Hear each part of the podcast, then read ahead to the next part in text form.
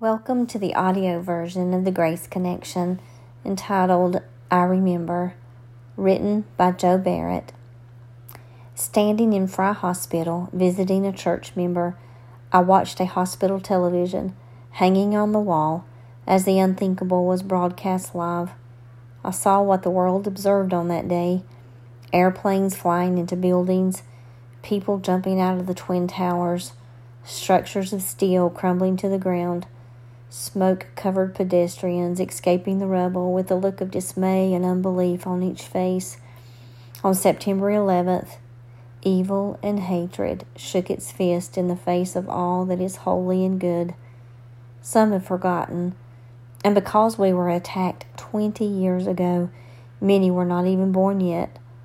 But I remember. I remember people risking their lives to help. I remember people going to churches at lunchtime to pray.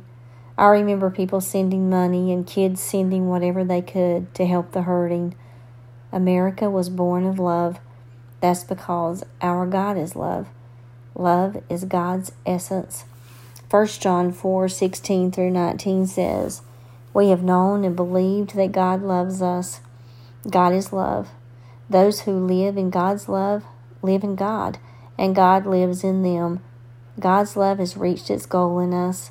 So we look ahead with confidence to the day of judgment. While we are in this world, we are exactly like Him with regard to love. No fear exists where His love is. Rather, perfect love gets rid of fear because fear involves punishment. The person who lives in fear doesn't have perfect love. We love because God loved us first. No wonder we find God reminding us to fear not so many times in His Word.